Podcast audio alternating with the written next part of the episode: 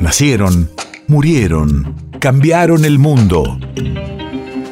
En Nacional Doc, siempre es hoy. Siempre es hoy.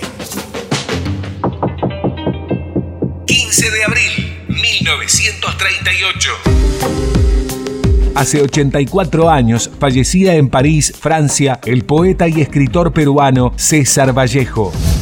Radio de la memoria. Una de las grandes figuras de la lírica hispanoamericana del siglo XX. En el desarrollo de la poesía posterior al modernismo, la obra de César Vallejo posee la misma relevancia que la del chileno Pablo Neruda o el mexicano Octavio Paz. Por las noches de Radio Nacional Córdoba leía sus poemas Jorge Chacho Marcetti. Considerando en frío imparcialmente que el hombre es triste, tose y sin embargo se complace en su pecho colorado, que lo único que hace es componerse de días, que es lóbrego, mamífero y se peina, considerando que el hombre procede suavemente del trabajo y repercute jefe, suena subordinado, que el diagrama del tiempo es constante diorama en sus medallas, y a medio abrir sus ojos estudiaron desde lejanos tiempos su fórmula famélica de masa,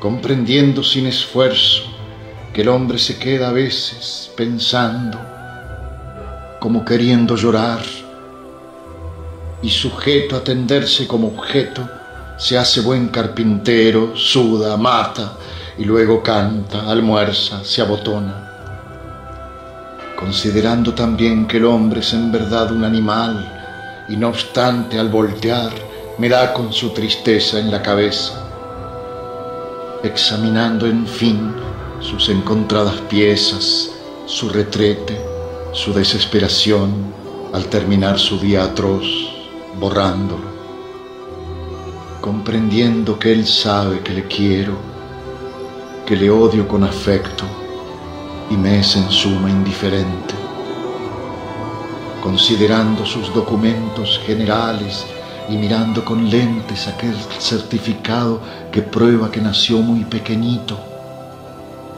Le hago una seña, viene y le doy un abrazo, emocionado. ¿Qué más da? Emocionado, emocionado.